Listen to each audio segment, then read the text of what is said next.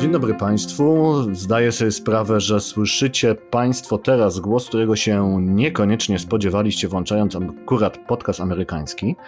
Ja się nazywam Wojtek Chmielarz i mógłbym się pewnie przedstawić różnymi e, słowami, natomiast powiem, że tutaj występuję jako fan podcastu amerykańskiego, bardzo duży fan, to jest jeden z moich ulubionych, ulubionych podcastów. Jest lekko przerażający, to o tym sobie może też porozmawiamy. Ale właśnie, pomysł jest taki, ponieważ e, nasi gospodarze przez 99 odcinków opowiadali nam o Stanach Zjednoczonych, o tym, co się tam dzieje, o polityce, o różnych e, dziwnych sprawach, to teraz będzie jeden odcinek, jubileuszowy, setny odcinek, w którym porozmawiamy o podcaście amerykańskim, o tym, jak jest stworzony i kto go tworzy, a tworzą go dzisiaj jako goście Piotr Darczyński i Łukasz Pawłowski. A naszym gospodarzem jest i prowadzącym ten odcinek jest, jak już Państwo wiecie, Wojciech Chmielarz, autor między innymi podcastu Zbrodnie na poniedziałek. Ale przede wszystkim autor wielu popularnych książek kryminalnych. E, których to ja akurat jestem fanem, to mówię ja, Łukasz Pawłowski, podpisuję się pod tym, bo bardzo lubię książki e, Wojtka. Nie czytałem wszystkich, jest ich bardzo dużo, ale serię o Mordce, o Jakubie Mordce czytałem całą.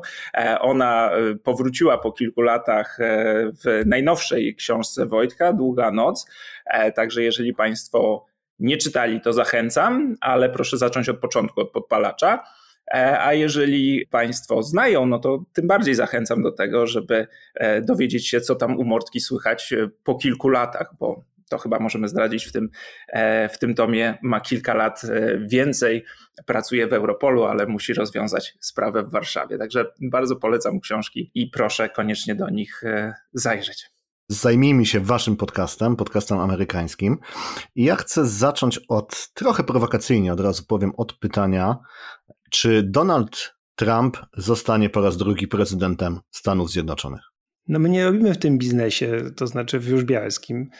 Nie da się powiedzieć, czy Donald Trump zostanie prezydentem, czy nie, dlatego że no tutaj w grę wchodzi zbyt wiele czynników. Ja bardzo nie lubię takich y, analiz, które coś mówią, że coś się wydarzy na pewno na 100%, zwłaszcza z tak dużym wyprzedzeniem. W amerykańskiej polityce y, rzeczy zmieniają się mm, szybko. To jest dziwne, bo to jest w ogóle o czym często Państwu opowiadamy, tam trwa stagnacja, marazm i, i nic się nie dzieje, ale czasem rzeczy potrafią zmieniać się szybko, no i Donald Trump ma szansę zostać, ma duże szanse zostać kandydatem Partii Republikańskiej na prezydenta w 2024 roku i ma też szansę na wygraną, to jest jasne, ale wcale nie jest to jeszcze pewne.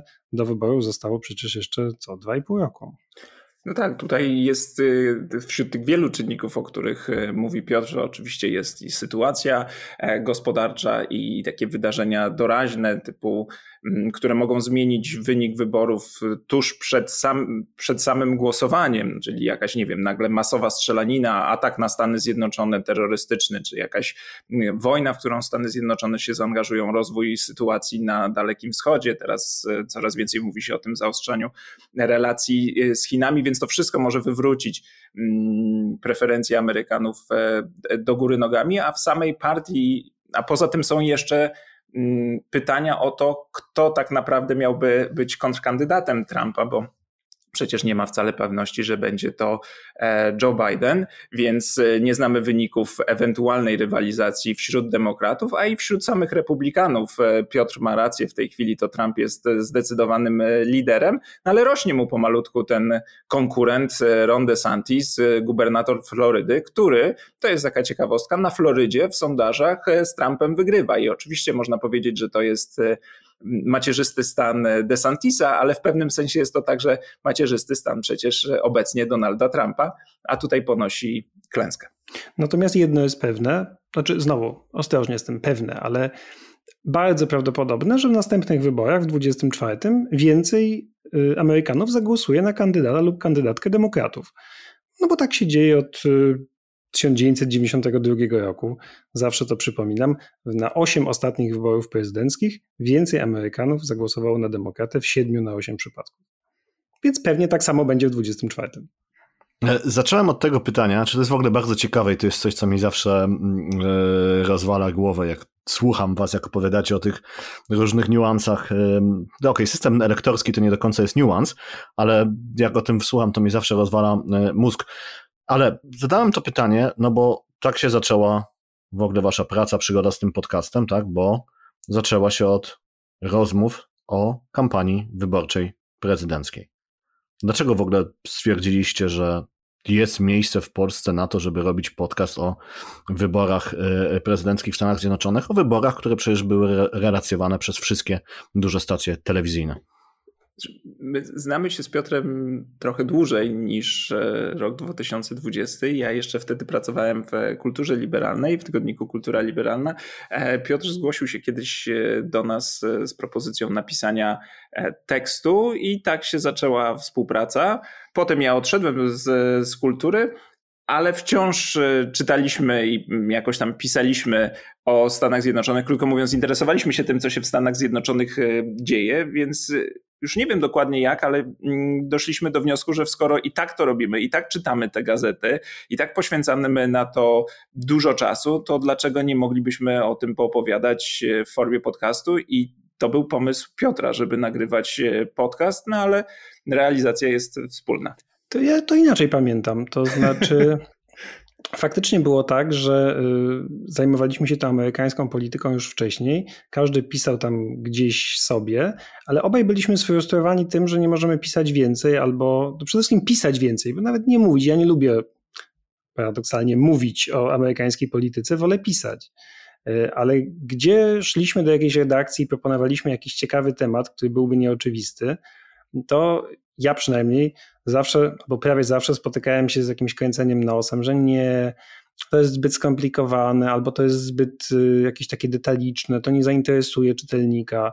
Wyjątkowo mnie zirytował kiedyś pewien redaktor, który powiedział: No tak, tak, to jest rzeczywiście bardzo interesujące. Ja o tym czytałem w, w szwajcarskiej gazecie, no to bardzo było ciekawe, ale nie, to dla, dla polskiego czytelnika to się nie nada. Pomyślałem sobie, no co, dlaczego? Szwajcar może czytać o, to było o Jeffie Sessionsie o upadku Jeffa Sessionsa, a y, polski czytelnik nie może, jakiś gorszy i to mnie strasznie zirytowało. A poza tym to było tak, że myśmy się z Łukaszem ilekroć się spotykali, spotykaliśmy na jakimś lunchu czy, czy piwie, to właściwie gadaliśmy głównie o amerykańskiej polityce, znaczy o tym, co czytaliśmy ostatnio, o tym, co się tam dzieje. Mm, I, i kiedy ruszyła kampania wyborcza, właściwie jeszcze wcześniej prawyborcza, to moim zdaniem Łukasz wyszedł z inicjatywą nagrania podcastu i mówił, a to no może byśmy tak coś, nie? jakoś tak jeszcze wiosną. A ja jakoś tak się opierałem, no potem był COVID, właściwie dobry czas, żeby zacząć podcast. Dużo ludzi zaczęło nagrywać podcasty w czasie pandemii i pierwszego lockdownu. I moim zdaniem to Łukasz był osobą, która wreszcie powiedziała jakoś tam we wrześniu, ej, ale spróbujmy.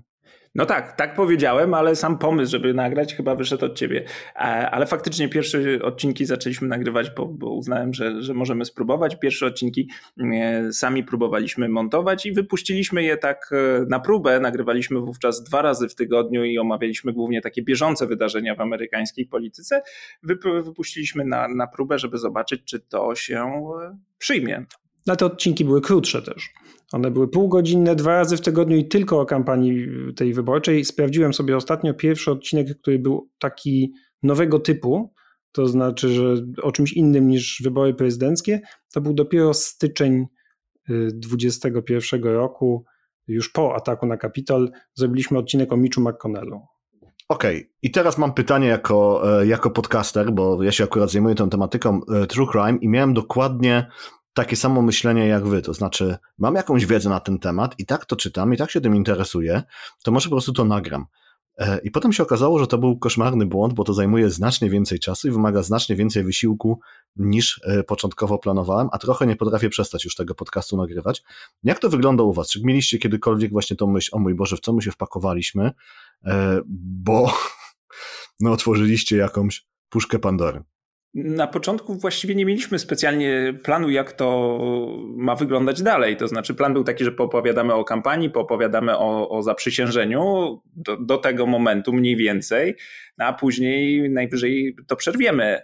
ale okazało się, że jest e, ten, ten, podcast słuchany, a później zgłosiły się do nas także osoby z Patronite, więc pojawił się pomysł e, na to, czy możliwość tego, żeby żebyśmy mogli za to dostawać jakieś wynagrodzenie, co bardzo nam pomaga, no bo jak sam wiesz, przygotowywanie się do każdego odcinka to jest, e, to jest bardzo dużo czasu, e, który musimy poświęcić. Kupiliśmy trochę lepsze mikrofony i postanowiliśmy to nagrywać e, już na stałe i wyjść poza te tematy bieżące do tematów ogólnoamerykańskich, czyli tych społecznych, historycznych, które, które chyba nasi słuchacze lubią najbardziej. Mm, no ale nie porzucając całkowicie tej bieżącej polityki. Przełomem był, wydaje mi się, 6 stycznia, bo to był taki pierwszy odcinek, który naprawdę miał jakąś wysoką słuchalność i jak porównywaliśmy statystyki z, z październikiem i listopadem, no to ten styczniowy, styczeń był zupełnie nową jakością. Nie mamy jakiegoś takiego planu, że to będzie trwało tyle i tyle czasu, że przerwiemy, nie wiem, za dwa lata albo przerwiemy za pół roku robimy to, jest fajnie, podoba się nam to, ale znaczy mówię za siebie, ale wydaje mi się, że Łukasz też to lubi.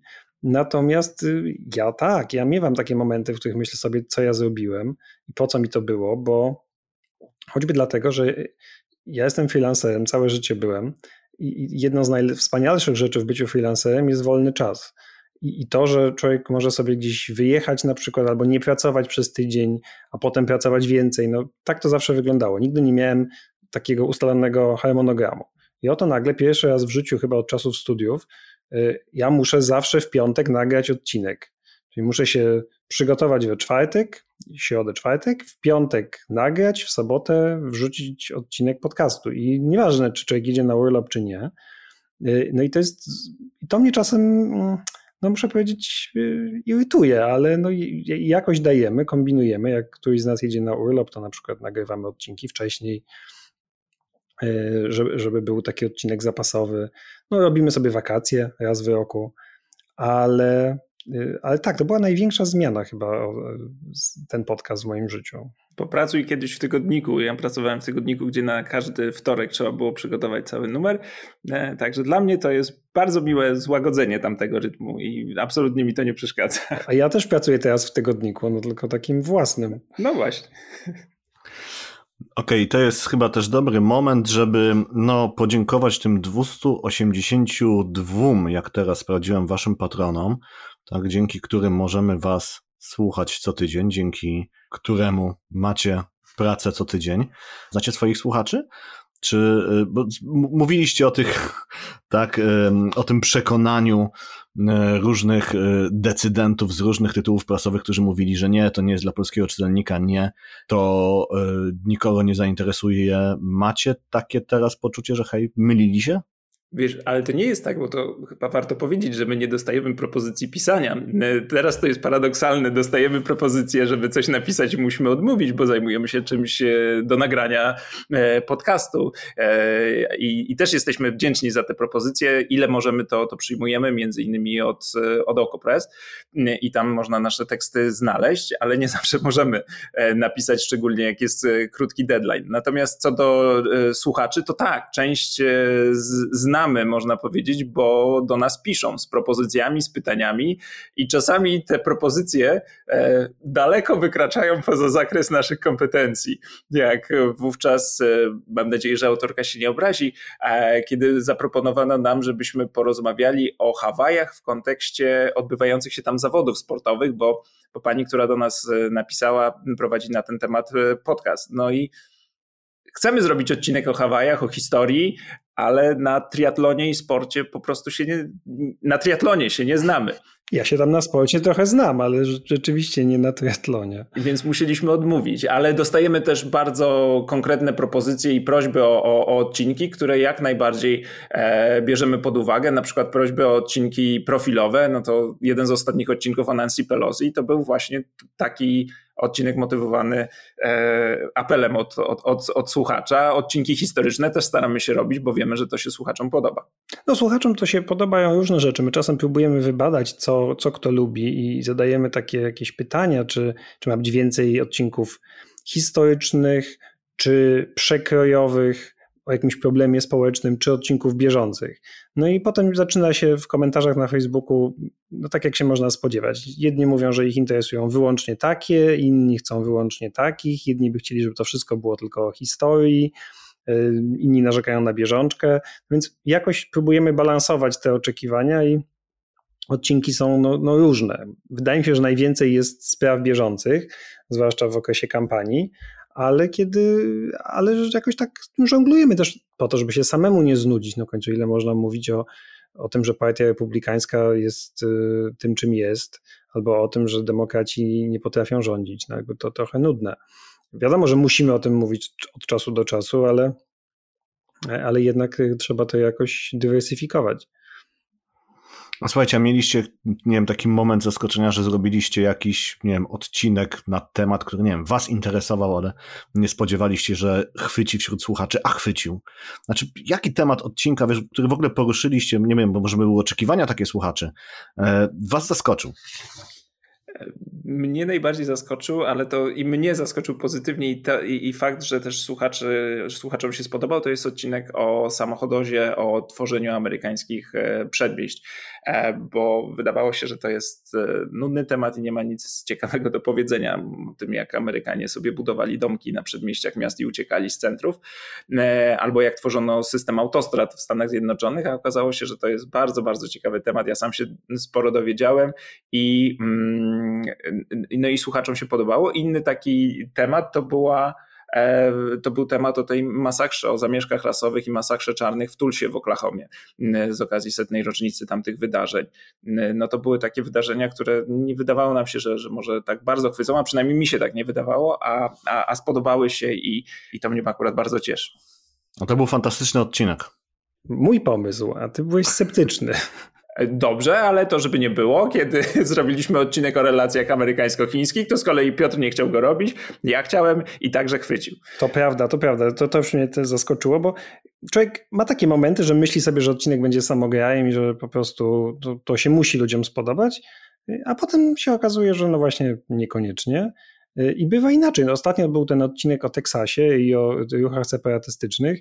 Y, to tak myśleliśmy, że to jest taka trochę zapchaj dziura, że już są wakacje, jesteśmy trochę zmęczeni, to powiemy o tym, a tymczasem on miał bardzo, bardzo dużą słuchalność i, i bardzo dużo komentarzy.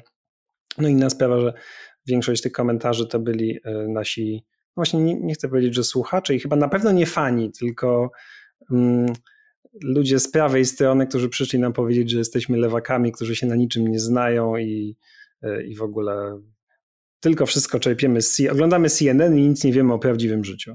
A akurat z CNN czerpiemy niewiele. To jest no właśnie niezwykłe, bo są tacy ludzie i oni przychodzą i mówią, a bo wy tylko oglądacie CNN i powtarzacie CNN. To jest bzdura. Ja nie pamiętam, kiedy ostatni raz oglądałem CNN. Chyba w okolicach 6 stycznia 2021 roku na komputerze, bo nie mam telewizora. Ja w ogóle nie oglądam telewizji, tylko czytam.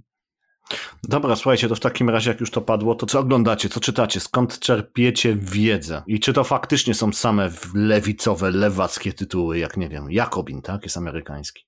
Jakobina to ja akurat nie mogę wytrzymać. Czytam, ale nie, nóż mi się w kieszeni otwiera często. Ale no właśnie, ja głównie czytam, naprawdę. Owszem, są jakieś podcasty i tutaj i Łukasz i ja słuchamy pod Save America, jakichś tam podcastów, nie wiem, New Yorkera, podcast y, New York Timesa, Daily, mm, ale, ale ja głównie czytam i chyba Łukasz też, to znaczy y, to jest wszystko przeczytane, a nie obejrzane w telewizji. Ja tak na pół, bo ja słucham w formie podcastu wiadomości, które są normalnie w formie telewizyjnej. To jest PBS NewsHour, to jest taki codzienny, godzinny program e, publicznej telewizji w miarę wyważony, choć e, no, no, no właśnie dzisiaj nawet jak ktoś jest, e, stara się być wyważony, to trudno być wyważony wobec tego, co, co, co często robi partia republikańska pod przywództwem Trumpa mm, i kiedy mówi na przykład o skradzionych wyborach, ale to jest taki w miarę centrowy e, program, tego słucham, słucham podcastu chociażby Economist e, z cotygodniowego na temat Stanów Zjednoczonych i często się okazuje, że wpadamy na podobne pomysły, bo oni swój podcast publikują w piątek wieczorami, kiedy my już swój podcast nagramy i okazuje się, że tematy bywają, bywają podobne. A potem jest, są pretensje na przykład, że my zżynamy z ekonomista. Czyli ja mam zawsze taką obawę, że jak tylko my o czymś coś wymyślimy, jakiś temat i o czymś nagramy, powiemy, a potem się gdzieś bardzo tu, tuż chwilę później pojawia się jakiś artykuł albo podcast na ten temat, to się boję, że ktoś pomyśli, że to my właśnie podkradamy cudze pomysły. Szanowni Państwo, to ja tylko wspomnę, że my nagrywamy ten odcinek w środę, więc jeśli w piątek wieczorem Economist opublikuje podcast o setnym odcinku podcastu amerykańskiego, to my byliśmy pierwsi. Niech tak będzie. E, jeszcze, co, co, co, co jeszcze e, oprócz ekonomista? No, jest jeszcze podcast Daily, New York Timesa, są podcasty New Yorkera.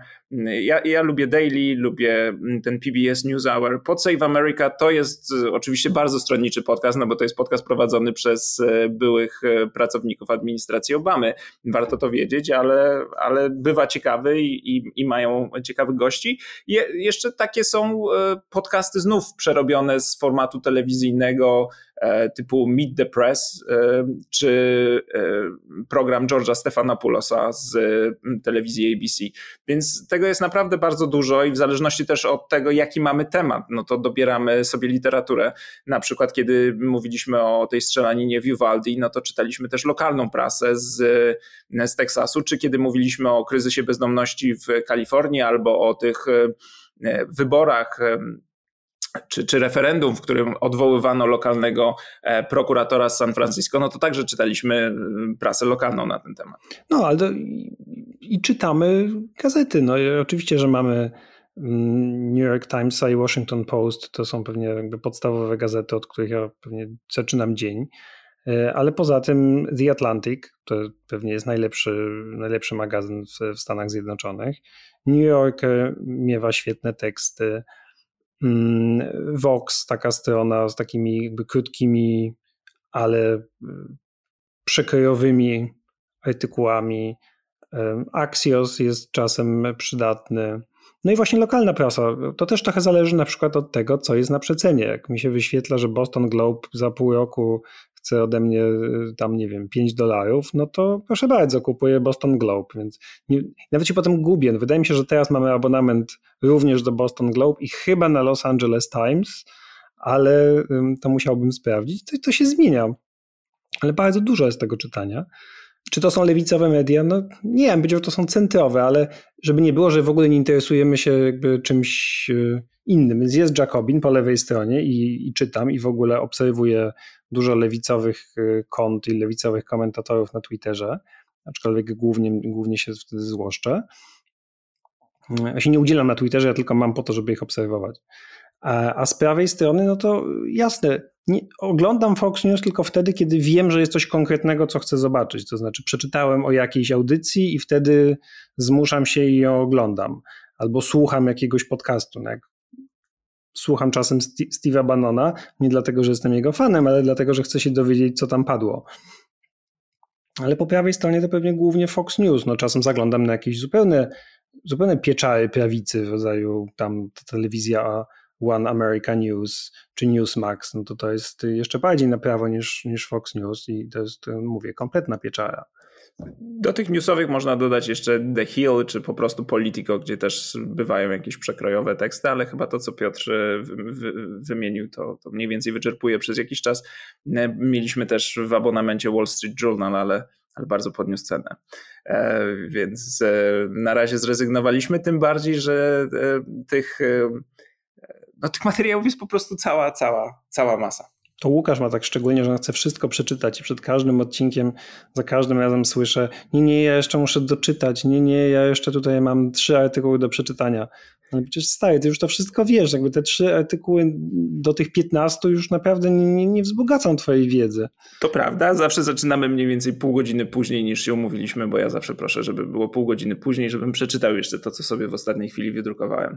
Okej, okay, czyli nie jest tak, że jeden z was ogląda MSNBC, tak, drugi Fox News i potem rozmawiacie z tych dwóch pozycji. To chyba wychodzi z podcastu, że nie jesteśmy takimi, takimi ludźmi. My się zasadniczo ze sobą zgadzamy. To, to jest przydatne w prowadzeniu podcastów w dwie osoby, y, chociaż pewnie niektórzy to krytykują, y, ale, ale nie mówimy dokładnie tego samego. I mamy jakieś takie różne, wydaje mi się, ujęcia. Łukasz jest taki bardziej wyważony, ja się łatwiej denerwuję.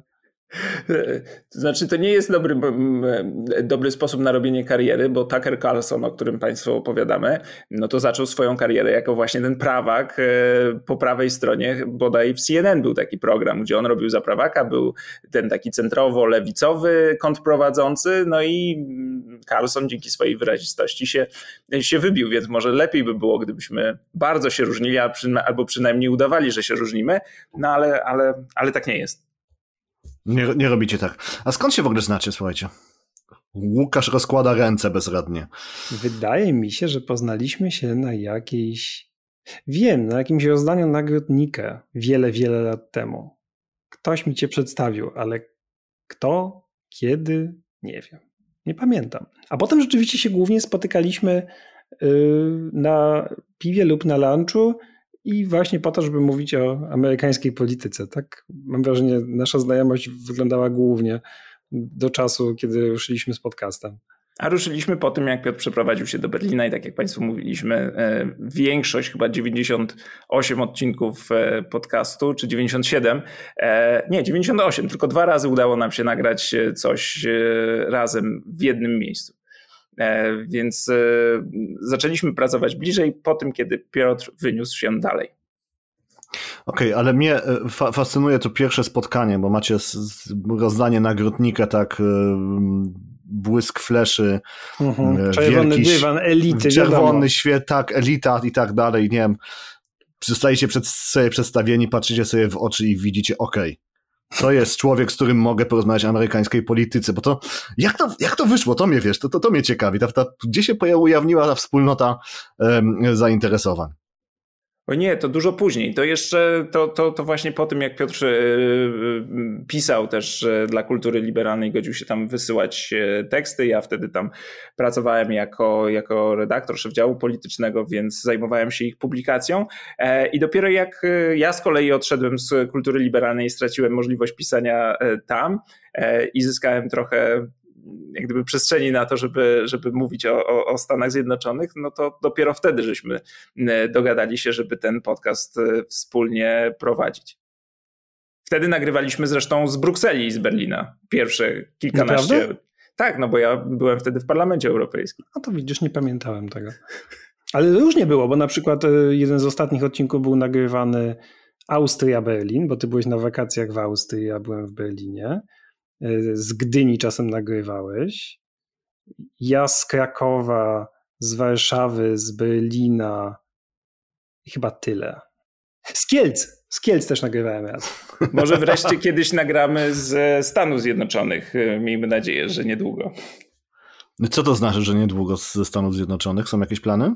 E, wybieramy się z Piotrem w listopadzie do Stanów Zjednoczonych, żeby poopowiadać Państwu o kampanii wyborczej do midtermów. E, e, wybieramy się konkretnie w określone miejsca, żeby spotkać może naszych ulubionych e, w cudzysłowie polityków, ale tam, gdzie będzie się naszym zdaniem na, najwięcej działo. Chyba 2 listopada lądujemy w Waszyngtonie, będziemy kilkanaście dni w Stanach Zjednoczonych.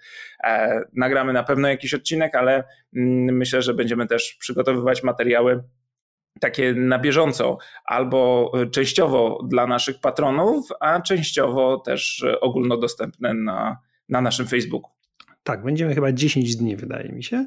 Lecimy do Waszyngtonu, wracamy z Waszyngtonu, ale plan jest taki, żeby pożyczyć auto i pojechać e, do, to chyba mogę powiedzieć, do Georgii. Dlatego, że Georgia w tym roku jest wyjątkowo ciekawa. Ona się w ogóle zrobiła bardzo ciekawym stanem, bo zawsze była, czy od dłuższego czasu była stanem czerwonym, stanem republikańskim, a tymczasem jak pokazały e, wybory w 2020, e, jest jednak stanem fioletowym, stanem demokratyczno-republikańskim.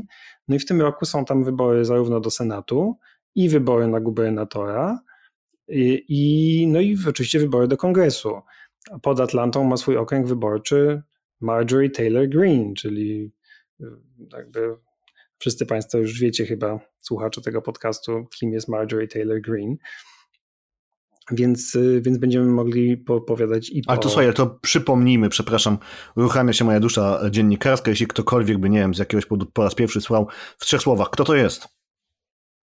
Marjorie Taylor Greene to jest członkini kongresu, zwolenniczka Trumpa i jedna z takich najbardziej no, no, no, wręcz już kabaretowych postaci. Jeżeli to by nie było tragiczne, to byłoby śmieszne. To znaczy, to jest kobieta, która na przykład oczywiście wierzy w to i głosi hasła o skradzionych e, wyborach.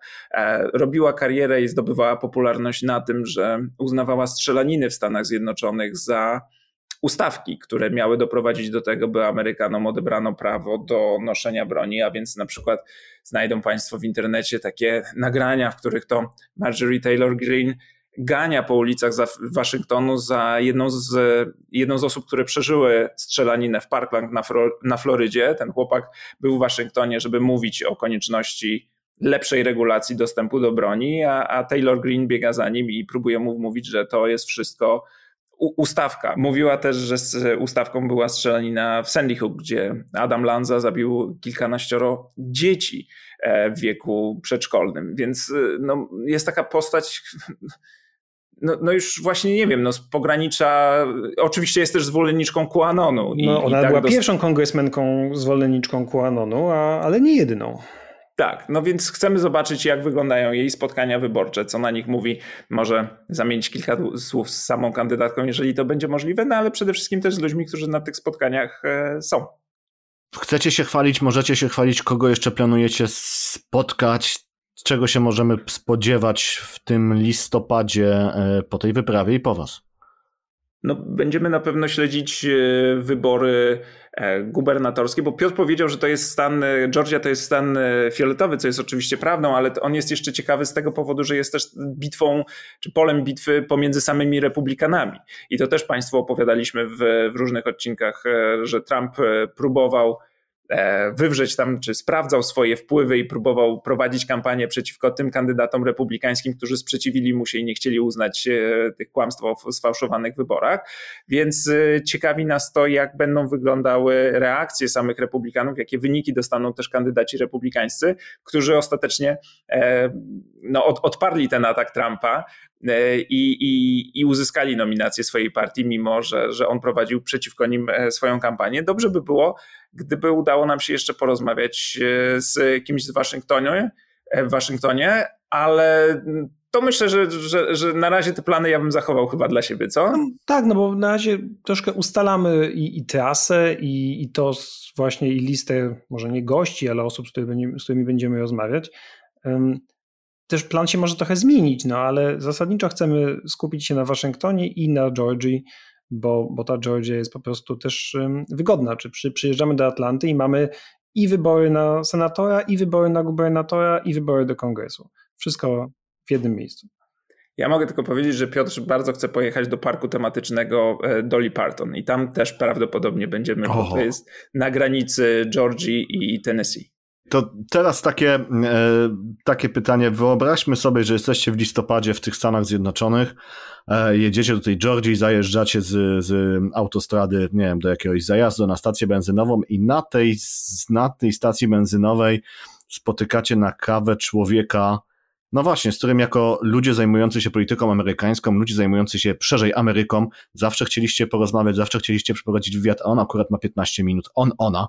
Kto by to był? I ja wiem, tutaj oczywista, e, oczywista odpowiedź to, są, e, to jest prezydent Stanów Zjednoczonych, ale spróbujmy trochę, Który? kimkolwiek by on nie był, ale spróbujmy kogoś innego. Mm, ale żyjąca osoba. A niech będzie żyjąca najpierw, no. To ja tak naprawdę to bym chciał się spotkać z, ze Stevenem Colbertem. Albo z Johnem Stewartem. Dlaczego? No nie wiem, to są jakieś takie ważne dla mnie osoby. Kiedyś ważniejszy był John Stewart, teraz jest Stephen Colbert. No są tacy komicy, ale mm, komicy z misją. z misją, właśnie. Jakby trochę sumienie, sumienie narodu. Oni są oczywiście po, po lewej stronie, czy tam centro-lewej stronie, ale sprawiają wrażenie mądrych ludzi. To znaczy, ja się dobrze bawię oglądając y, programy Stevena Colberta, wcześniej y, Johna Stewarta, który już y, przestał prowadzić Daily Show lata temu. No, ale ma swój program, który już niestety nie jest tak dobry. No właśnie, tego nie oglądam, przyznaję się. Dlatego mówię, że Steven Colbert. Mm, ale ja nie wiem, no po prostu tak, to jest taka osoba, z którą chciałbym pogadać. Nie mam jakiegoś takiego polityka, z, którym, z którego chciałbym się czegoś dowiedzieć. Ja o nich wszystkich czytam. Nie wydaje mi się, żeby ktoś był w stanie powiedzieć mi coś, czego jeszcze o nich nie wiem. ja bym. Dobrze, no John ja Stewart... wiem, co Łukasz powie, wiem, co Łukasz powie. No dobra. Barack Obama. Nie, no bo to by było zbyt banalne. To znaczy, były prezydent te, też i to wszystko zależy od tego, co ten człowiek tak naprawdę mógłby i chciałby nam opowiedzieć. Ja bym chciał pogadać, jeżeli mógłbym naprawdę się czegoś e, dowiedzieć. E, może z Jake'em Sullivanem, czyli doradcą do spraw bezpieczeństwa narodowego z e, Bidena, to byłaby ciekawa postać. No, chyba tak. Może z Liz Cheney byłoby fajnie, bo o. to jest e, postać, no wiadomo, teraz e, znana ze względu na to, że prawdopodobnie oczywiście przegra swoją walkę o nominację Partii Republikańskiej, ale mimo to mm, konsekwentnie Trumpowi rzuciła wyzwanie.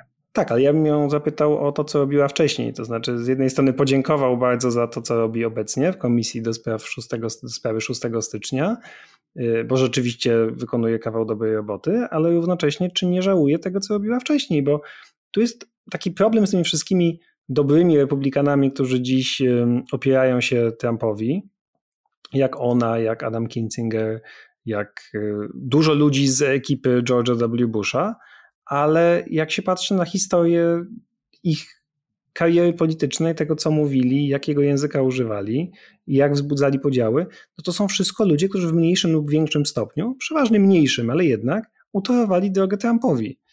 Ja bym jeszcze nawet dwie postaci dodał, które chcę spotkać. Pewnie im dłużej będę się nad tym zastanawiał, tym więcej tych postaci na stacji benzynowej będzie, z którymi chciałbym pogadać, ale e, chciałbym pogadać z Johnem Favreau. To jest e, jeden z prowadzących pod Save America, bo to jest były speechwriter Obamy.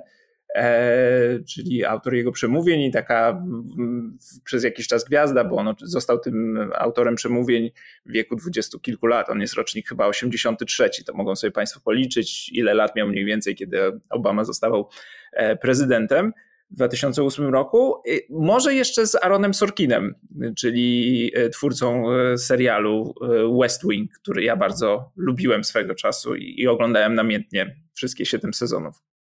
Nie, to jak tak idziemy, to ja bym się chciał spotkać z Julią Louis Dreyfus, która gra Celine Meyer w serialu VIP. To mój ulubiony serial o amerykańskiej prezydenturze.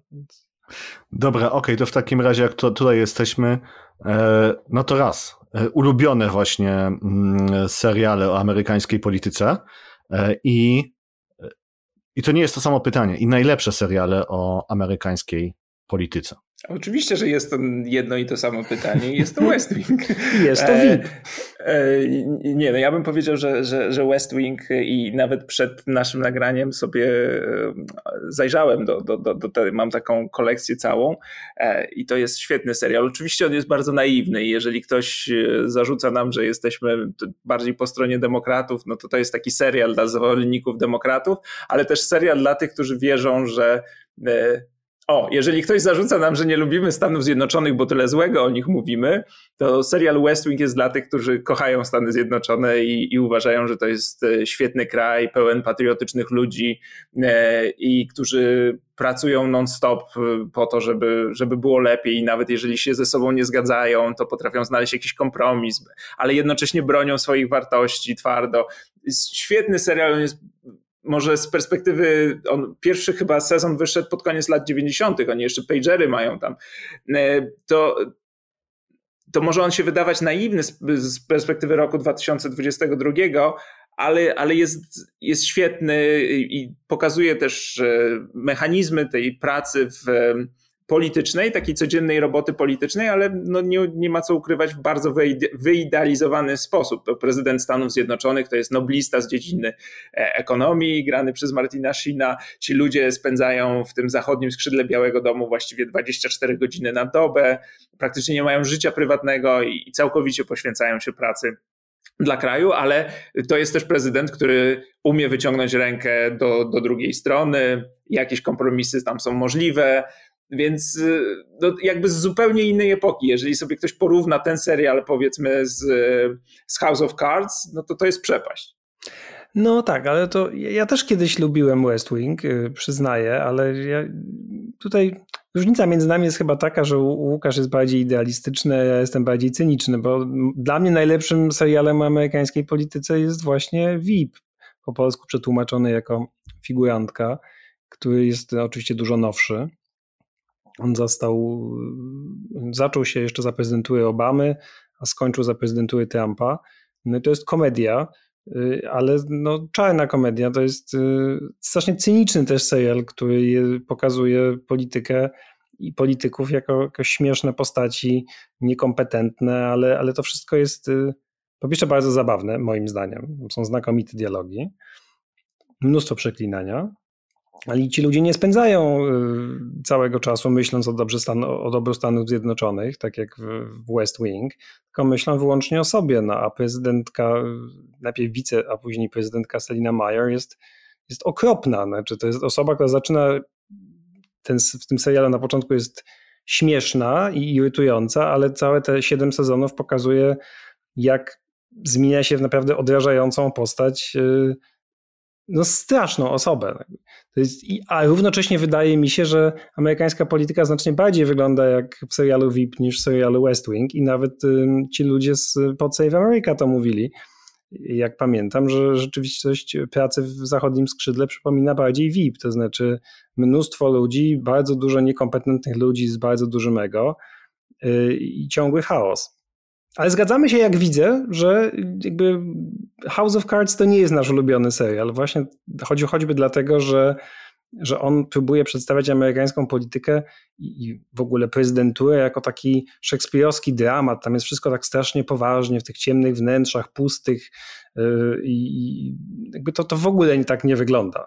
Pod, żadnym względem. A poza tym przede wszystkim prezydent tam jest tak yy, sprawczy, że to no, kompletna, kompletna ściema, o czym mówimy Państwu cały czas. No, prezydent jest najpotężniejszym człowiekiem na świecie, ale w rzeczywistości może dużo, dużo mniej niż się ludziom wydaje. A wydaje im się, że może tak dużo, również dzięki takim serialom jak House of Cards na przykład.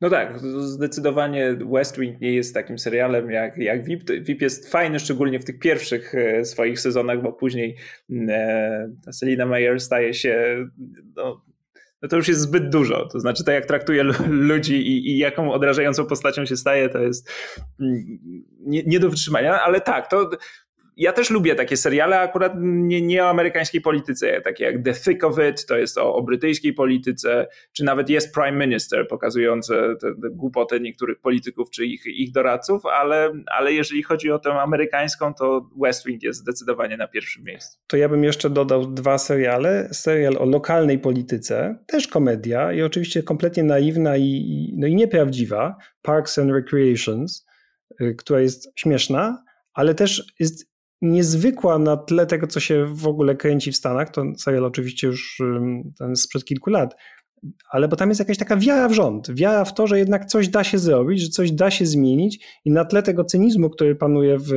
w Stanach Zjednoczonych i w kulturze i w popkulturze, także dzięki takim serialom jak VIP, to jest to coś innego i to, to, mi się podoba i to jest miłe. To jest taka trochę fantazja jak, jak West Wing, że można sobie to zobaczyć i pomyśleć, że może jednak nie wszystko jeszcze stracone. E, a drugi serial no to będzie The Wire, który niby nie jest serialem o polityce, tylko jest serialem kryminalnym o Baltimore, ale tak naprawdę jest serialem o strukturalnych problemach Stanów Zjednoczonych. E, no to klasyka, po polsku to się chyba nazywa Prawo ulicy e, i mnóstwo ludzi to już widziało i mnóstwo ludzi jest, jest fanami tego serialu, ale on znakomicie pokazuje różne problemy, o których na przykład my potem mówimy w podcaście. No problem militaryzacji jakiejś policji, czy takiego ścigania płotek, e, nie? Strukturalnego rasizmu, problemu z mediami. Ja też pamiętam ten, ten absurd e, polegający na tym, że policja musi się wykazać, więc łapie jakichś tam chłopaczków stojących i sprzedających e, marihuanę czy, czy kokainę na, na rogu, zamiast wziąć się za rozpracowywanie przyczyn i, i faktycznie całej tej tych organizacji przestępczych, bo na to już nikt nie ma czasu. A, ale tutaj ekspertem jest zdecydowanie Piotr. Ale tutaj ja tak jeszcze tutaj mogę powiedzieć, że takie absurdy policyjno-śledcze to są chyba jednak uniwersalne, bo pewne historie, które słyszałem o polskiej policji, jakie tam są właśnie absurdalne e, e, rzeczy, to naprawdę włos e, staje dęba. Ja od razu powiem, a czy West Wingu nie widziałem, tak? Z The Whip zacząłem pod wpływem Piotra oglądać, czy mam problem z tym serialem od razu powiem. Znaczy on jest śmieszny, ale tam nie ma nikogo, kogo da się lubić, tak? Znaczy, o, to jeszcze, problem... jeśli dopiero zacząłeś i jesteś w pierwszym sezonie, to jeszcze nic nie widziałeś. ale wiesz, ale mam Będzie tylko problem, gorzej. Mam taki problem, wiesz, po co mam to dalej oglądać, tak? Czy Park, or, e, Park and Recreation oglądałem z dużą przyjemnością, bo oczywiście przy całej tej absurdalności przekazanych tam sytuacji, tak? I też, e, no to jednak kibicowało się tym ludziom, tak, żeby coś zrobić z tą dziurą, która się zmieniła, plac budowy, który został, zmienił się wielkie wysypisko i próbowali coś z nim zrobić. No jednak się tym ludziom kibicowało i faktycznie było coś e, tam e, e pozytywnego. Nie wiem, nie, nie, Powiedz mi, po co ja mam oglądać Whipa? Po co mam oglądać figurantkę? To jest takie pytanie, które chciałem ci bardzo zadać. Nie wiem, dla masochizmu, ale no, po okay. pierwsze, moim zdaniem jest naprawdę śmieszne e, i jest coraz śmieszniejsze. Ale y, jeśli ktoś jest zainteresowany amerykańską polityką, to ten serial jest dla niego lepszy, bo pokazuje różne sytuacje, czy wzor, wzorujące się na rzeczywistych sytuacjach i podobne zachowania, które rozpoznaje z tego, o czym czyta, czy o czym słucha. Rzeczywiście z tego, co słyszałem, na przykład mój najlepszy przyjaciel zaczął oglądać ten serial pod moim wpływem mm, i, i on miał podobny problem jak ty i, i też on interesuje się amerykańską polityką, ale tak tylko trochę, no jak, powiedzmy jak słuchacz podcastu. I, I, rzeczywiście ten serial do niego aż tak nie trafił, więc być może to jestem tylko ja i moje zboczenia i, i moja, moja fiksacja na punkcie amerykańskiej polityki, która też nie jest zdrowa, to przyznaję, bo Oglądam dla przyjemności amerykańskiej polityce, pracuję zajmując się amerykańską polityką, a jak czytam coś dla przyjemności, to potem się okazuje, że też czytam książkę o amerykańskiej polityce. No to jakby ile można. No ale to, to w takim razie Wojtek koniecznie zajrzyj do e, West Winga, ja ci mogę pożyczyć płyty e, i, i, i, tam będziesz lubił większość e, bohaterów, bo wszyscy są fajni i super inteligentni, wszyscy skończyli dobre szkoły, a nawet jak nie skończyli dobrych szkół, to pracują w Białym Domu dlatego, że są tacy inteligentni. Ja wiem, to wszystko brzmi tak idealistycznie, ale to jest taki serial, po którym jak go oglądasz, to mówisz sobie, kurczę, te Stany to jest jednak najlepszy kraj na świecie. Prawie jak po to ale, ostatnio. Ale, ale ja, ja, słucham waszego podcastu, więc to naprawdę y, zmieni... Nie wiem, czy byłbym w stanie teraz oglądać West Wing, wiesz, wiedząc to wszystko, czego się nauczyłem od was. Ale to było z tobą tak, że zacząłeś oglądać, bo to serial West Wing w koniec lat 90. mówiliśmy, te siedem sezonów, e, zupełnie inny świat, pewnie też zupełnie inna Ameryka. to było tak u ciebie, zacząłeś oglądać ten West Wing i stwierdziłeś, o to jest coś, co mnie bardzo interesuje, stąd się wzięło to zainteresowanie Ameryką i amerykańską polityką u ciebie? Nie, nie. U mnie się wzięło przede wszystkim, znaczy tak, wyjątkowo wzięło się po tym, jak byłem w Stanach Zjednoczonych, studiowałem tam przez pół roku w 2011-2012 roku.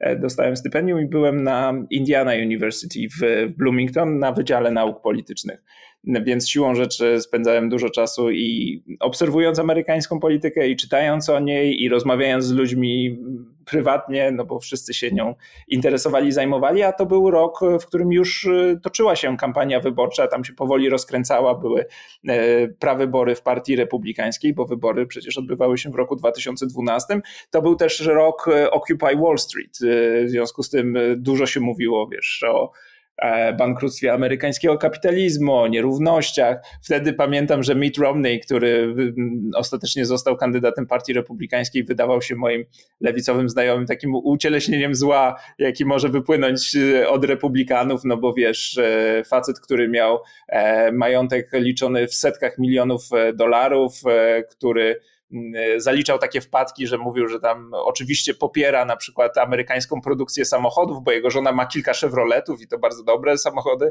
I to się wydawało, że to już jest taki szczyt oderwania e, tych, e, tych kandydatów od rzeczywistości, a, a dziś Romney jest prezentowany jako taki jeden z ostatnich sprawiedliwych, który dwukrotnie głosował na przykład za, za impeachmentem Trumpa, no ale jego znaczenie w partii republikańskiej jest żadne. Ale to ja, ja się wtedy interesowałem, wtedy też oglądałem tak jak e, Piotr i to też Państwu polecam Johna Stewarta, chociaż nie wiem jak to się ogląda teraz po latach. I mało tego, nawet w Nowym Jorku dostałem się do studia i klaskałem Stewartowi. O, ale zazdro. To były, żeby nie było, bilety były darmowe, trzeba było tylko odpowiednio wcześniej napisać i odstać swoje kilka godzin w kolejce. ja żeby... też kiedyś napisałem, ale nigdy mi nie odpisali nie wiem, może miałem amerykański adres y, mailowy z uniwersytetu? Nie wiem, no, może dlatego. Może. A jak było u Ciebie, Piotrze? Co się stało, że zainteresowałeś się do tego stopnia amerykańską polityką, tak? Hmm. E, nie do końca umiem powiedzieć, bo na przykład przypominam sobie, że wieczory wyborcze amerykańskich wyborów prezydenckich e, oglądałem na CNN jeszcze kiedy byłem w liceum. Czy wybory w, w, w 2000 roku. Pamiętam, że oglądałem i, śledziłem z, z taką no, z dużą uwagą, no, ale oczywiście oglądałem tylko CNN, bo nic innego wtedy nie było. I, i to, było, i to było tyle. Mm, więc to mnie jakoś tak zawsze trochę ciągnęło. I oczywiście amerykańska popkultura też istotna, ale ja się nie zajmowałem Stanami Zjednoczonymi naukowo. E, skończyłem historię i, i latynoamerykanistykę w ogóle, bo to był mój kierunek, pod wpływem gorączki latynoamerykańskiej Artura Domosławskiego, mm, ale obie prace magisterskie napisałem Boże, to brzmi trochę jak mity omni, moja żona ma kilka Chevroletów, y, ale obie prace magisterskie napisałem o Ameryce Łacińskiej, ale z uwzględnieniem Stanów Zjednoczonych. No, były o Argentynie i Urugwaju i o stosunkach między tymi krajami w, trakcie dyktatur latynoamerykańskich. To mnie interesowało. Więc u mnie się zaczęło od amerykańskiej polityki zagranicznej wobec Ameryki Łacińskiej. Y, tak w latach 70. i 80. I tak jakoś, y, jak zacząłem pisać doktorat, to też o tym miało być. Ale, ale z różnych powodów ten doktorat ewoluował, ewoluował i ostatecznie przez amerykańską politykę zagraniczną Kissingera, Nixona, jakby to się jakoś połączyło z tymi zainteresowaniami popkulturowymi i napisałem o wizerunku amerykańskiego prezydenta w, w popkulturze ale wizerunku złego prezydenta, złych fikcyjnych prezydentów z książek, komiksów, e, seriali, filmów i tak dalej. Mm, I, dlaczego oni są wszyscy podobni jakoś tam do Nixona? I dlaczego Nixon jest tak ważną postacią w amerykańskiej E, takiej wyobraźni zbiorowej, taką figurą złego. Chwała Bogu, że ten doktorat napisałem w 2015, bo e, potem w 2016 wszystko musiałbym zmieniać po przyjściu Trumpa. E, ten doktorat na szczęście obroniłem wtedy, już do niego potem nie wracałem. Ale jakoś tak właśnie amerykańska prezydentura, popkultura, no i tak jakoś w to wsiąkłem. I to od razu muszę ten, od razu muszę cię zapytać, kto jest twoim ulubionym złym prezydentem fikcyjnym? Ja nie mam ulubionego. Wszystkich ich lubię. Selina Meyer jest złą prezydentką, aczkolwiek o niej akurat nie pisałem w tym, w tym doktoracie. Hmm. Lubię komiksowych, bo oni są tacy przerysowani. Lubię, lubię y, prezydenta Richarda Nixona, ale z, z komiksu Watchmen na przykład, bo on tam jest, y, to jest niby Nixon, ale jednak fikcyjny Nixon, który tak naprawdę przypomina bardziej Reagana, ale ponieważ y, właśnie dla amerykańskiej lewicy to Nixon jest tą podstawową figurą złego, to, to, to zmieniają go, w, to wykorzystują go na każdy możliwy sposób i jest po prostu ucieleśnieniem zła. Przynajmniej był do czasu Trumpa. A z, w takim razie to zapytam was obu, po prostu ulubiony fikcyjny e, e amerykański prezydent. No u mnie to znowu ja będę nudny, Josiah Bartlett. No. Aha, nie, to na, na przykład powiem, że Harrison Ford w Air Force One, który własnoręcznie pokazuje terrorystów i po prostu to jest dobry film akcji, obejrzałem go sobie ostatnio znowu i y, tak. Bo gdybym chciał być, y, powiedzieć prawdę, no to bym powiedział, że moją ulubioną fikcyjną prezydentką jest Selina Meyer. Mimo wszystko. Okej, okay, ale to może jednak faktycznie e, Harrison Ford brzmi e, trochę e, lepiej. Na pewno znaczy, mnie też fascynuje ta, ta ewolucja z tego, jak jest przedstawiana amerykańska polityka w serialach też, bo to jednak coś jest, że mm, kurczę, jakieś 10 lat, tak, dzieli figurantkę od West Wing, a zupełnie inaczej jest to przedstawione, ale to jest taki temat, który wam podrzucam, może kiedyś e, wykorzystacie. A powiedz mi, łączy ci się ta, Piotrze, ta Ameryka z twoją pracą tłumacza, bo ja przyznam szczerze, że tak po raz pierwszy chyba e, zauważyłem cię jako tłumacza, zauważyłem cię jako twórcę, tak przy okazji sprzedawczyka Paula Beatiego, którego przetłumaczyłeś. Mhm. No, ja tłumaczę z angielskiego i, y, i rzeczywiście ja wcześniej tłumaczyłem głównie non-fiction, dopiero od pewnego czasu tłumaczę, tłumaczę literaturę piękną, bo ujrzałem, uznałem, że po prostu do tego jakoś dojrzałem i, i już mogę. No i teraz jestem w takiej szczęśliwej sytuacji jako tłumacz, że, że, że nie muszę tłumaczyć cały czas, bo mam inne źródła dochodu. Piszę też kryminały z moim mężem, no jest teraz podcast amerykański, piszę jakieś teksty do, do, do gazet, więc, więc tłumaczę nie dla pieniędzy, bo praca tłumacza jest y, źle płatna, a teraz nawet jeszcze gorzej płatna. Y, nawet jak się dostaje dobre warunki, to one i tak są złe. Y, więc tłumaczę tylko te rzeczy, na które naprawdę mam ochotę, które mnie albo zachwyciły, albo które bardzo chcę przełożyć. Tak było z Polem Team, ze sprzedawczykiem mm, te kilka lat temu. To chyba był 2016, bo, y, czy w 16 przeczytałem tę książkę, bo po, y, leczyłem w ten sposób smutek po, po wygranej Trumpa w wyborach prezydenckich, pamiętam.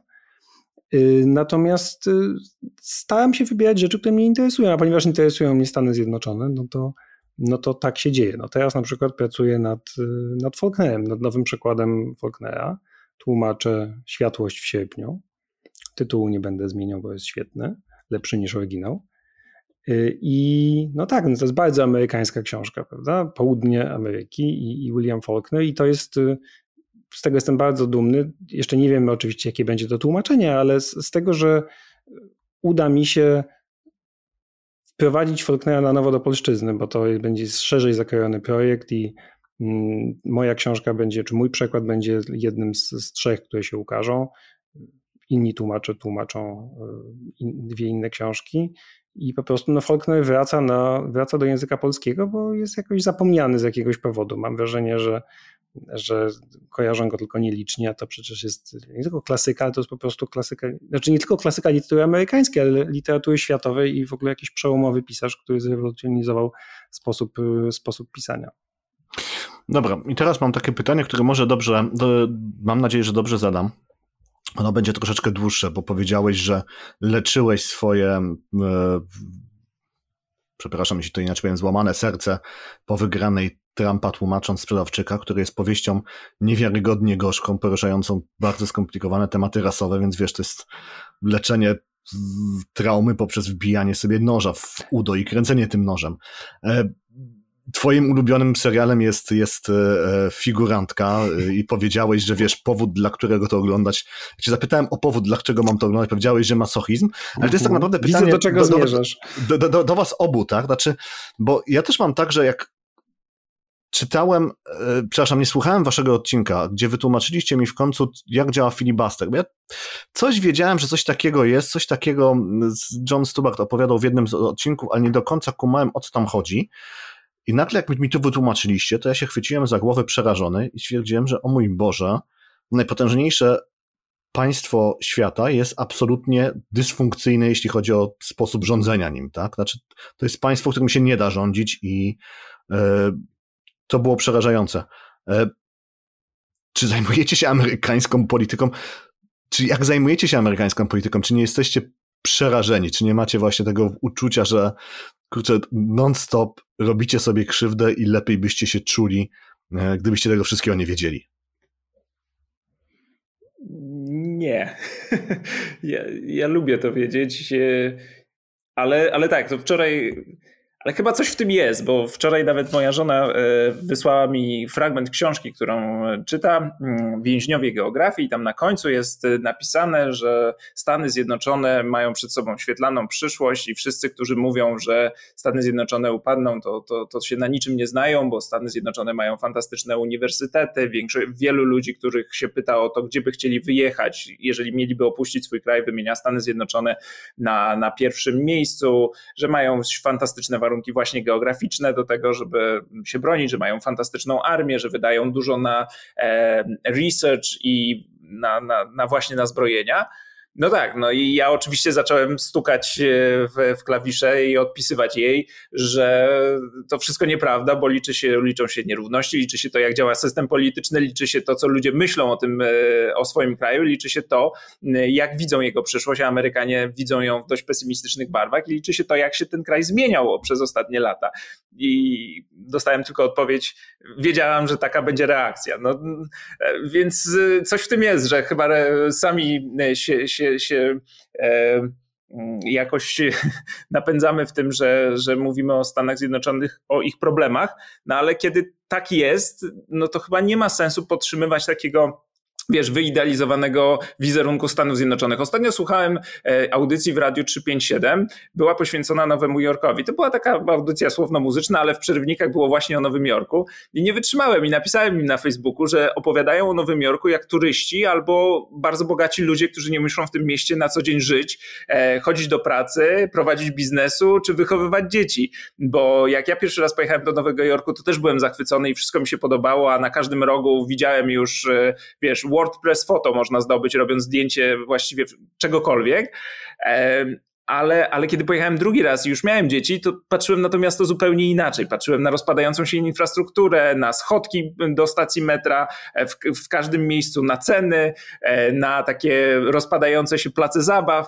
E, I, i, i, chyba no, trzeba te Stany Zjednoczone widzieć przynajmniej z tych dwóch perspektyw, to znaczy i tej całej otoczki, i tego, jak my I, tego, tego, tej atrakcyjności, która jest wciąż ogromna, ale z drugiej strony tych wszystkich problemów, który, o, o, o, których my się staramy opowiadać w, w podcaście. I to jest tak jak z tym Nowym Jorkiem. Jak pojedziesz, to cię zachwyci, ale jak kilka razy zobaczysz, czy jak spojrzysz na nie chłodnym okiem, albo będziesz się gdzieś spieszył, albo zobaczysz, jak wyglądają stacje metra, albo będziesz nagabywany przez bezdomnych czy szaleńców na ulicach, no to zmienisz trochę zdanie i zaczniesz się zastanawiać, co z tym miastem jest nie tak. Albo dlaczego jest nie tak, i wtedy wchodzą różne tematy, o których y, mówimy i o których tłumaczymy, tak jak w odcinku o suburbanizacji y, czy o nierównościach rasowych i tak dalej.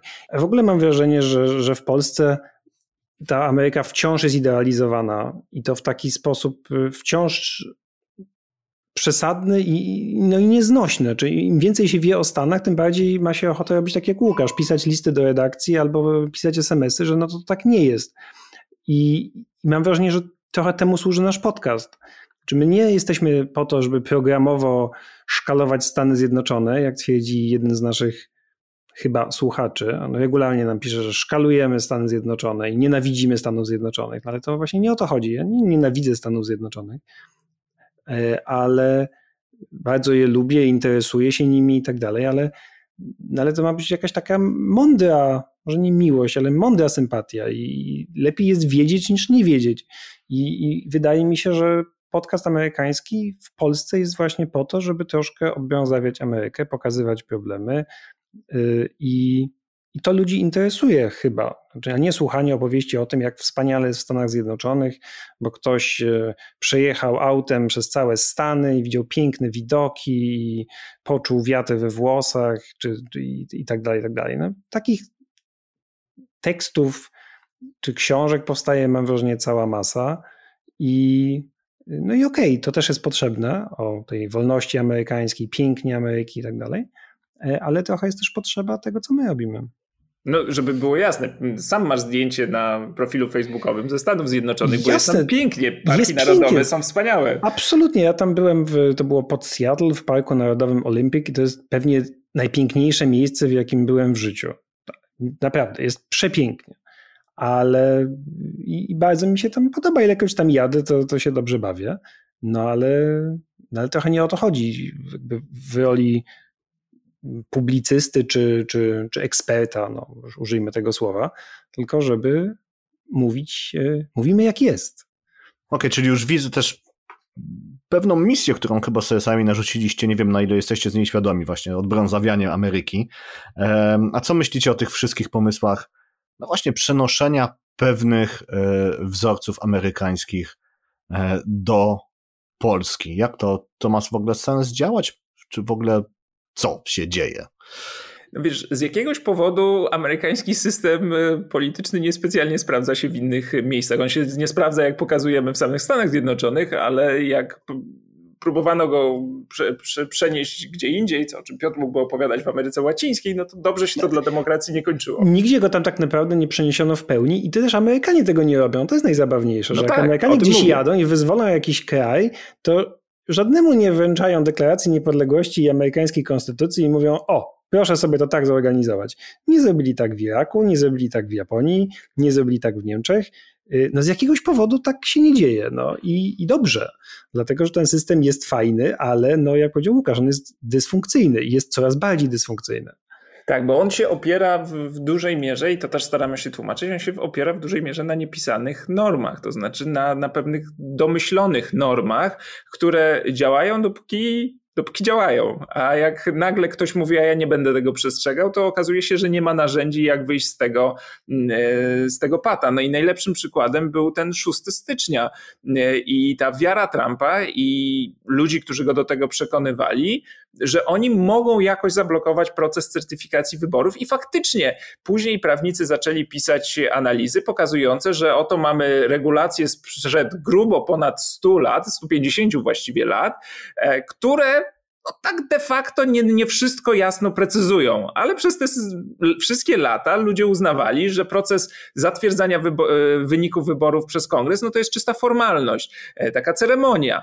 I nikomu nie przyszło do głowy, żeby uznać, że wiceprezydent ma prawo zablokować e, ten proces, a pojawił się taki Trump i jego suflerzy, którzy powiedzieli, a właśnie, że można, bo przepisy są nieprecyzyjne. I podobnie jest z filibustrem i podobnie jest z innymi regułami, które zaczęto takimi niepisanymi, które zaczęto najzwyczajniej w świecie e, ignorować. No i dlatego jak ktoś mówi, przerzućmy jakiś system e, ze Stanów Zjednoczonych do Polski, no to czy, czy, czy w ogóle do Europy, czy skopiujmy, no to bardzo często nie zdaje sobie sprawy z konsekwencji. No nie wiem, gdy ktoś mówi, że powinniśmy mieć taki szeroki dostęp do broni jak w Stanach Zjednoczonych, bo to daje wolność, no to mam nadzieję, że już wyjaśniliśmy w niejednym odcinku, że kiepsko z tą wolnością, kiedy ktoś mówi, że e, nie wiem, e, więcej system osób, prezydencki. E, system prezydencki, czy system jednomandatowych wybo e, okręgów wyborczych, czy e, politykę więziennictwa, no to, to, to są wszystko mm, rozwiązania, które no, może sprawdzały się przez jakiś czas, ale mają ogromne, ogromne wady, o których właśnie staramy się opowiadać. One się nie sprawdzają w samych Stanach, więc dlaczego miałyby się sprawdzić w, w Europie? No, pomysły, że tutaj będzie w Polsce zapanuje dobrobyt, jeśli tylko będziemy mieli jednomandatowe okręgi wyborcze, bo one pozwalają funkcjonować yy, nie wiem, tam niezależnym kandydatom, na przykład, taka jest narracja, którą często słyszymy, no to jest kompletna bzdura, no, co pokazujemy w podcaście. Po prostu dane tego nie potwierdzają. Ja wiem, że żyjemy w czasach, kiedy ludzie mają swój własny komplet faktów, alternatywne fakty, no ale sorry, no fakty są takie, jakie są. To nie działa wcale w ten sposób. Kiedy ktoś mówi, no system elektorski znakomity, bo on wspiera małe stany. Wcale nie. I znowu mamy na to rozliczne dowody. Kandydaci ignorują małe stany, w ogóle do nich nie jeżdżą. Walka wyborcza toczy się tylko po prostu w kilku hrabstwach kilku stanów. Ale nie, jakby ludzie z klapkami na oczach mówią, nie, nie, ale ten system gwarantuje, że małe stany otrzymują tyle samo uwagi, co duże. Bzdura, nieprawda. A przeniesienie tego systemu do Polski na przykład, czy w ogóle gdziekolwiek indziej, koszmar. I, i, i, i o tym też mówimy. Znaczy, próbujemy trochę przestrzegać ludzi przed takim, no znowu, idealizowaniem Stanów Zjednoczonych i, i wiarą w to, że jak tylko coś weźmiemy amerykańskiego do nas, to, to będzie lepiej. Jasne.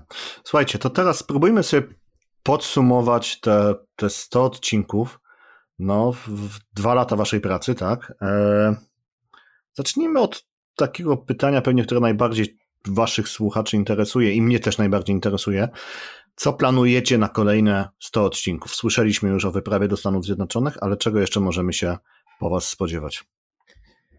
Na pewno sięgniemy po takie tematy społeczne, o których e, piszą do nas też słuchacze i którymi chcieliśmy się zająć, bo, bo, bo są ciekawe, e, czyli na przykład kryzys opioidowy, no, o więziennictwo. Mało więziennictwo, na pewno o tym będziemy y, mówili. Tylko, że to są duże tematy wymagające sporego przygotowania, edukacja, edukacja wyższa, te właśnie mity o tych wspaniałych y, uniwersytetach amerykańskich, to też warto wiedzieć, kto na nich studiuje.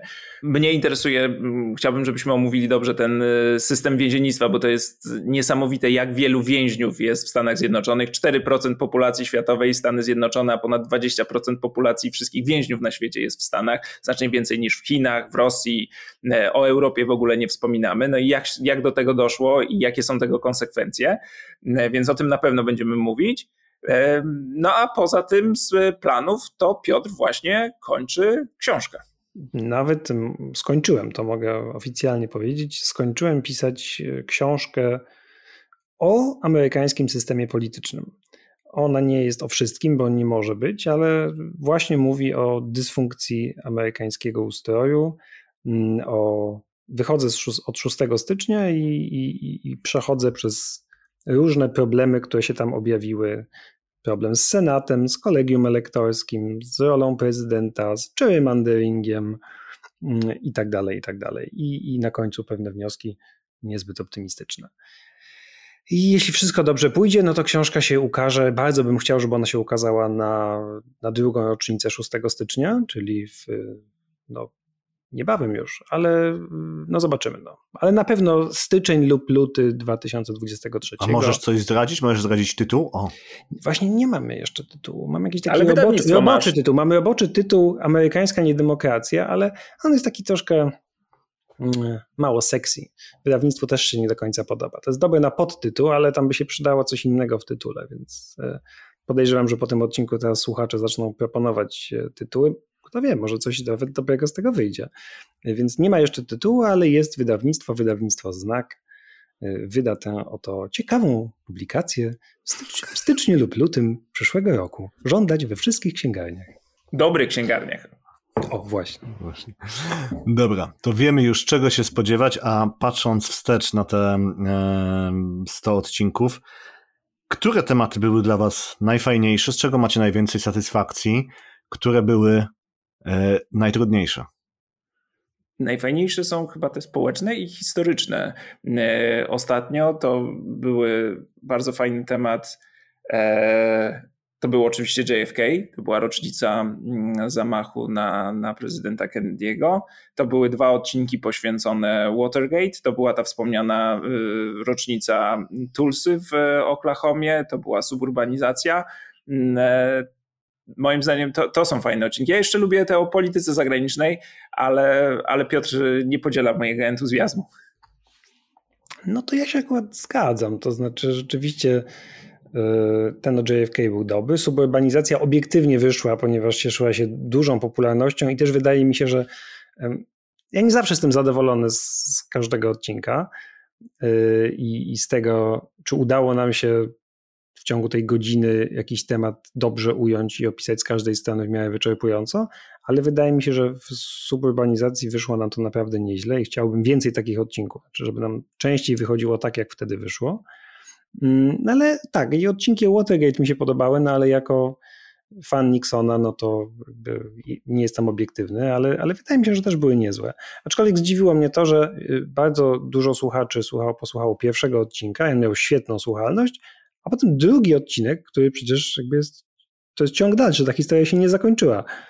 To już jakoś znacząco słabiej, więc nie wiem, jakby ludzie doszli do połowy tej afery i nie byli ciekawi zakończenia. No bo wyznają zakończenie, po prostu, wiesz, wyszedł z Białego Domu, no więc tak. może większość ciekawych rzeczy opowiedzieliśmy w tym pierwszym, ale te odcinki są też fajne, bo dużą, dużą przyjemność sprawia przygotowywanie się. Materiałów jest sporo, ale dzięki temu jest też z czego wybierać i ja spędzam później godziny e, albo przed telewizorem oglądając jakieś stare seriale dokumentalne, a, albo właśnie na, na podcastach, czy, czy czytając artykuły.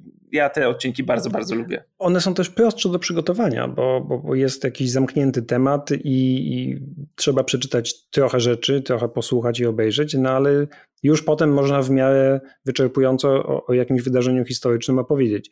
A te y, odcinki bieżące, no to jest ten problem, który ma Łukasz, tak? że zawsze trzeba doczytać jeszcze trzy kolejne artykuły, jeszcze z takiej strony, jeszcze takie ujęcie, jeszcze taki komentarz i tego się robi, robi strasznie dużo. Rzadko robimy odcinki poświęcone książkom, ale ja te też lubię, e, bo, bo to też jest w miarę zamknięty temat. Czytamy sobie książki i, i możemy e, o nich Państwu opowiedzieć. Te, to są fajne też. No i to jest odcinki. też mniej pracy, to też jest ważne, bo też wydaje mi się, że to możemy powiedzieć. Ja na przykład już po nagraniu tych, y, to jest ostatni odcinek przed wakacjami, przed naprawdę zasłużonymi wakacjami, bo, bo ja jestem już po prostu zmęczony i na, na takiej końcówce już y, czerwiec, lipiec, to już te kolejne odcinki przechodzą mi z większym trudem niż, niż zimą, bo, bo już trochę jestem zmęczony, już, już brakuje mi tematów, już nie mam takiego, takiej energii. Odzyskasz, jak pojedziemy do Stanów, zobaczysz. Bardzo, bardzo ja na to jako wasz y, słuchacz liczę i na kolejne 100 odcinków. A słuchajcie, jakbyście mieli sobie wyobrazić, że, że na Patronite pojawia się kolejny patron i z takim naprawdę zasobnym e, portfelem i daje wam możliwość spełnienia jakiegoś takiego podcastowego marzenia, zrobienia takiego swojego wymarzonego odcinka, co by to było? To mogłyby być, w moim przypadku, to mogłyby być podobne tematy, tylko byśmy je zrealizowali z dużo, dużo większym rozmachem. Czyli na przykład, gdybyśmy robili odcinek o, o Watergate, to byłby to odcinek, w którym mogliby Państwo usłyszeć e, kolej, te fragmenty taśm, o których e, opowiadamy, byłyby e, wszelkie potrzebne efekty dźwiękowe, pojechalibyśmy do Stanów Zjednoczonych, moglibyśmy porozmawiać z ludźmi i wrzucić te krótkie wypowiedzi tam, gdzie to potrzebne, żeby uatrakcyjnić dodatkowo ten, ten temat. Ja lubię, często powtarzam takie formy reportażu, gdzie ktoś nawet wychodzi od jakiejś pojedynczej historii później opowiada o jakimś większym, e, większym zjawisku, więc moglibyśmy ewentualnie zrobić coś takiego, ale przede wszystkim wydaje mi się, że technicznie moglibyśmy je dużo bardziej e, poprawić, uatrakcyjnić, zrobić z nich taki serial audio, e, tak jak to robią e, no, te przedsiębiorstwa, które mają na to środki, no, jak wspomniany Economist czy, czy New York Times, który publikuje The Daily. Tak, no też czasem niektórzy słuchacze pewnie w dobrej wierze, ale czasem są takie komentarze, a no właśnie, dlaczego tak rzadko, bo tutaj na przykład właśnie te podcasty, o których Łukasz mówi, one się okazują dużo częściej. No dobra, no ale za tymi ludźmi stoi machina, oni mają mnóstwo pieniędzy, mają ludzi od wszystkiego, a my jesteśmy my dwaj i nasz montażysta, który nam odcinki montuje, za co jesteśmy bardzo wdzięczni, ale, ale to jest naprawdę bardzo, bardzo dużo pracy i skala jest, y, skala możliwości jest zupełnie inna.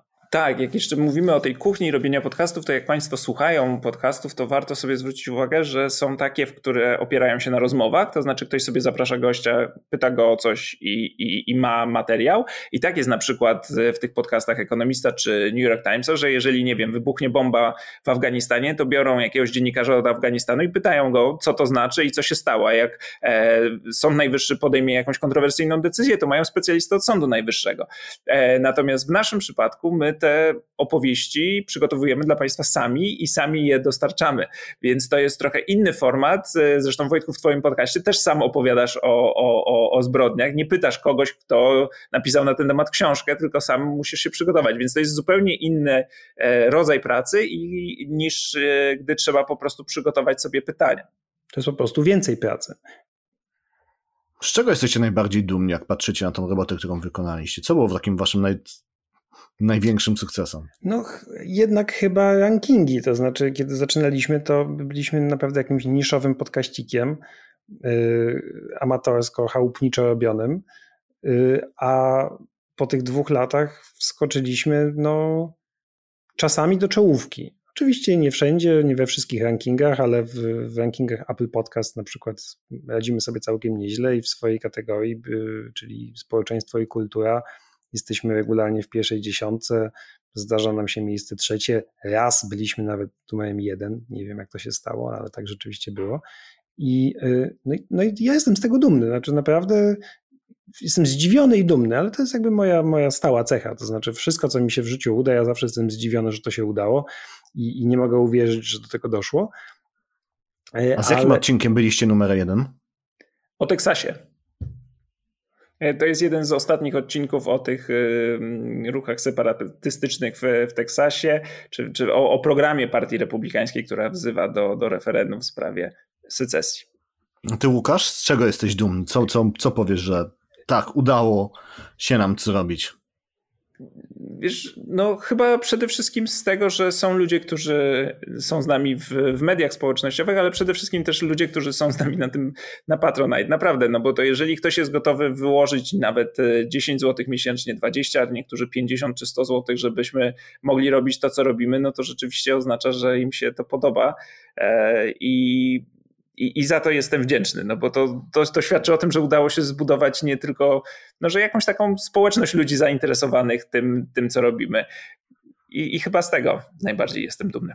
To był e, setny odcinek, gadamy już ponad godzinę, więc może już, może zostawicie troszeczkę jeszcze tajemnic na kolejne, na dwusetny odcinek. No i co będzie za niedługo 101, który będzie już poświęcony Ameryce. Wracamy za kilka tygodni, na początku września, teraz trzy tygodnie w wakacji. Może cztery tygodnie. Zobaczymy. Kwestia jest jeszcze negocjowana. Ale proszę do nas wrócić na początku września, a w międzyczasie zawsze można odsłuchać e, zaległe e, odcinki spośród tych stu, które już się ukazały. E, ja bardzo Wam dziękuję, że mogłem Was przepytać. Nie, no to my bardzo dziękujemy, że, że byłeś dzisiaj z nami. Bardzo dziękujemy za poprowadzenie setnego odcinka. E, I teraz tak, zanim się pożegnamy, znaczy się będę już z Państwem żegnał, natomiast e, muszę powiedzieć, że e, miałem, miałem przed tą rozmową spotkanie ze swoim informatorem o pseudonimie Płytkie Gardło i on podzielił się ze mną tajnymi nagraniami, nagraniami podcastu amerykańskiego, takimi nagraniami, które miały nigdy nie wyciec, ale teraz będziecie mogli je Państwo posłuchać. Z mojej strony to wszystko. Dziękuję bardzo. Wojtek Chmielasz. Powiedzmy może skąd się wzięła ta dwójka republikanów. E, Liz Cheney, przepraszam, ktoś kopnął w gitarę. Cięcie. Od samego początku. Skąd się wziął Teksas? Jeszcze tam... raz to wszystko? Jest. Masz tam notatki, czytaj panie, czytaj. Chcę ci, ułatwiam ci, wszystko ci ułatwiłem. Napisałem ci wszystko, możesz czytać jak ze scenariusza. Dobrze, jeszcze raz, dobrze, to mówię, że dobrze, dobrze. Tarczyński jak zwykle gówno na atomy rozbija, ale dobrze, niech już tak będzie. No. I dodajmy to do bloopersów, że ja wiedziałem dobrze, a Tarczyński nie wiedział, gdzie chce jechać. Miałem męża hałasującego, już nie mam. E... To jeszcze raz. Słyszę, że mówisz, ale nie wiem, co mówisz, ale zakładam, że z końcówki twojej wypowiedzi wywnioskuję, co powiedziałeś. Nie, jeszcze raz, przepraszam. Przepraszam, jeszcze raz. Dobrze, możemy, bo się za, zakałapućkałem, bo przełączyłem sobie tu na listę, żeby pójść punkt po punkcie i się przez to zawiesiłem. Jeszcze raz. Jezu, nie, teraz ja się zagubiłem się, nie wiem, nie wiem, nie wiem co teraz powiedzieć. Bo się czuję jakbym wciskał ludziom Amwaya, no. Piotr nosi tę bieliznę, która nas sponsoruje. Dobra, jeszcze raz. Piotr nie nosi w ogóle bieliznę, ale gdyby nosił, nosiłby taką. Możemy jeszcze raz, jeszcze raz to nagrać. W ogóle cię nie słyszę. Nie, w ogóle, dziwne, bo normalnie wracało po chwili, a teraz nie, nic. Miałeś wyłączony mikrofon? Dziękuję bardzo. Jeszcze raz. No nie mów, że się teraz coś zjeba.